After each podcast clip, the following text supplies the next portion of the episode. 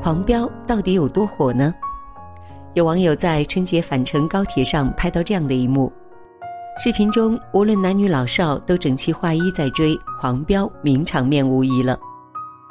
作为开年大戏，剧情高能，悬念拉满，人物表演的细节都足以令人惊喜。这不还没有看过瘾就大结局了，惹得不少人期待番外第二季。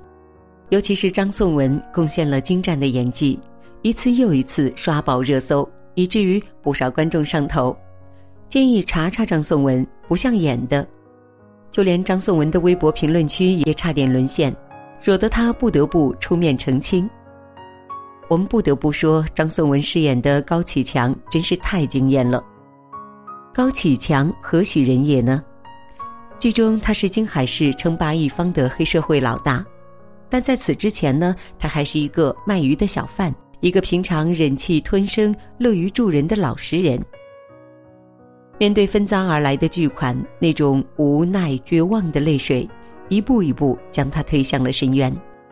彻底黑化之后，黑老大的阴狠、毒辣、霸气，由内而外透着的压迫感，令人不寒而栗。不得不说，角色的张力被张颂文狠狠地拿捏住了。经历了腥风血雨的厮杀，从摸爬滚打的鱼贩到呼风唤雨的强哥，每一面都被他演绎的丰富饱满，很是幸福。任谁看完不说一句：“张颂文拿个影帝吧。”演艺圈的成功一般分为两种：一种出道即巅峰，另一种历经艰难坎坷，大器晚成。那张颂文呢？无疑属于后者。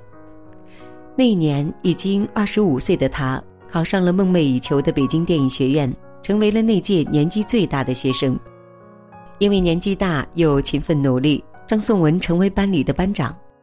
每天天还未亮，他就带着同学们去操场练成功。四年来，无论刮风下雨，从未缺席。可是无论他怎么努力，似乎总是追不上他人的脚步。一口粤式普通话最让他头疼。在食堂买饭，阿姨听不懂他讲话，就直接跳过他，日常交流都成了问题。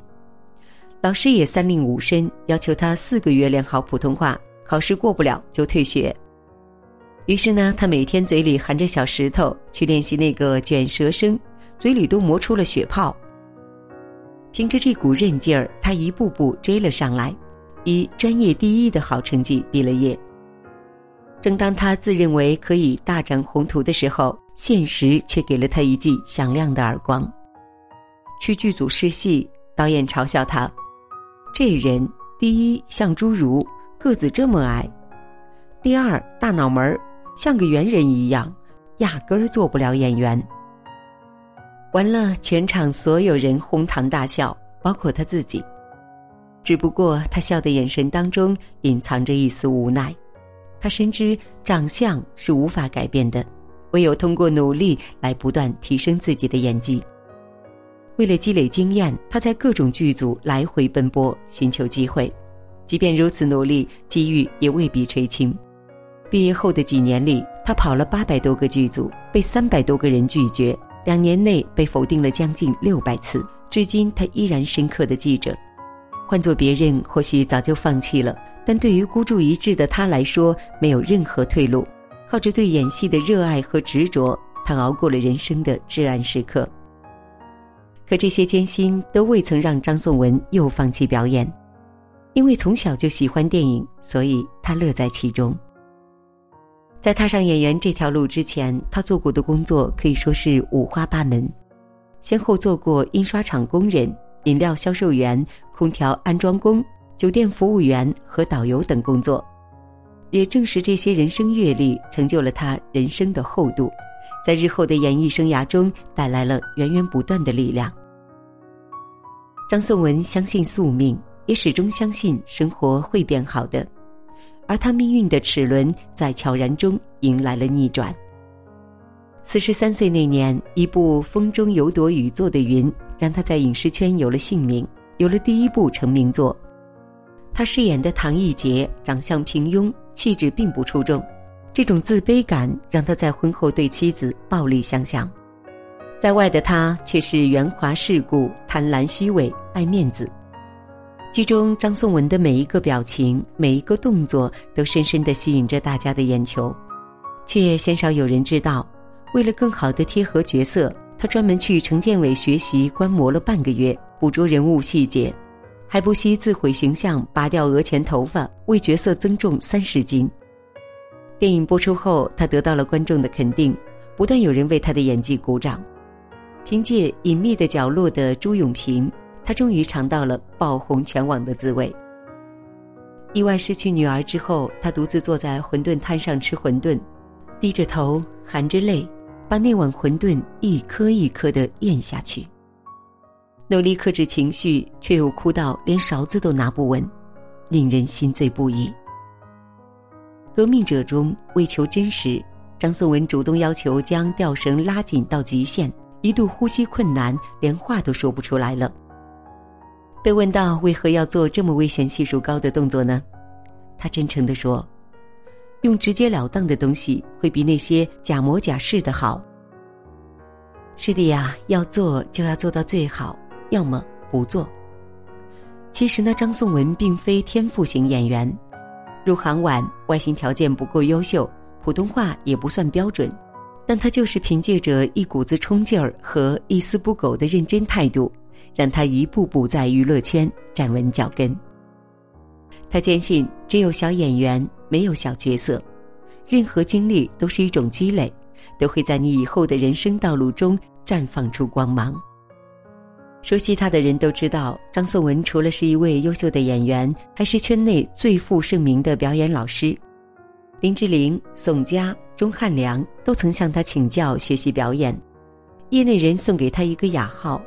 明星教父，如此盛名，他从没有沾沾自喜，反而很谦虚。演的戏多了，攒了一点点经验，就可以分享一下呗。在我就是演员三中，张颂文丝毫没有导师的架子，更多的是鼓励、包容那些还在演艺赛道上摸索的小演员们。现场几位导师针对李梦的问题，一致批评她性格有缺陷，难搞。而张颂文却善意地将别人眼中的性格缺陷视作为李梦对演戏的精益求精。节目现场，包贝尔坦言多次试镜韦小宝被刷，在别人看来是自不量力，唯独张颂文暖心宽慰，还表扬他是一位执着坚持的好演员。因为淋过雨，所以呢要给他人撑伞，这就是张颂文。在演技派当中，张颂文出了一个模仿路人捡钱包的考题，学员们的表演都是慌里慌张、四处张望，甚至还有到处询问谁丢了钱包。看完后令人哭笑不得。反观张颂文的表演，没有迟疑，没有四处张望，更没有打听是谁的钱包，如行云流水般的演技让人折服。表演结束之后，他语重心长地说道。为了观察路人捡钱包的反应，我买了十个钱包扔在路上，观察大家捡到钱包的反应。艺术来源于生活而高于生活，表演也是一样。他曾经说过：“生活中的一切都是我的老师。”对生活细致如微的观察，就是张颂文表演的灵感之源。在他身上有一个撕不掉的标签：演了十多年戏的中年男演员。却连一套房都买不起。其实不然，拍戏之余，他大部分时间都在隐居，养花种草，过着悠闲自在的生活。在纪录片《我和另一个我》就记录了张颂文悠闲惬意的一天，穿着一件军大衣就去赶集，和商贩讨论菜价，聊天唠嗑话家常，一点也不违和。他还认识一对炸鸡店的夫妇。偶尔老板忙不过来了，他会帮着招呼客人，他觉得这样才能真正体验人生百态。直到后来，店主才惊讶地发现他就是演员张颂文，还半信半疑。闲暇时，他还会去帮邻居们收麦子、收玉米、翻地，邻居们时常分享蔬菜瓜果给他。他还会去机场，体味人间悲欢离合的场景。他把这些所见所想全部都融入到表演当中。他租住的房子虽然质朴简单，但被他收拾得干干净净。一到春天，院子里都是他种的花花草草，还有蔬菜瓜果，满园春色，生机盎然。曾有网友看到他的微博评论说：“他真的好热爱生活啊。”张颂文回道：“我每天都在生活，只能爱他。”言语之间极尽真诚。人生如戏，戏如人生。一路走来，张颂文的前半生可谓是起起伏伏，但仍初心未改。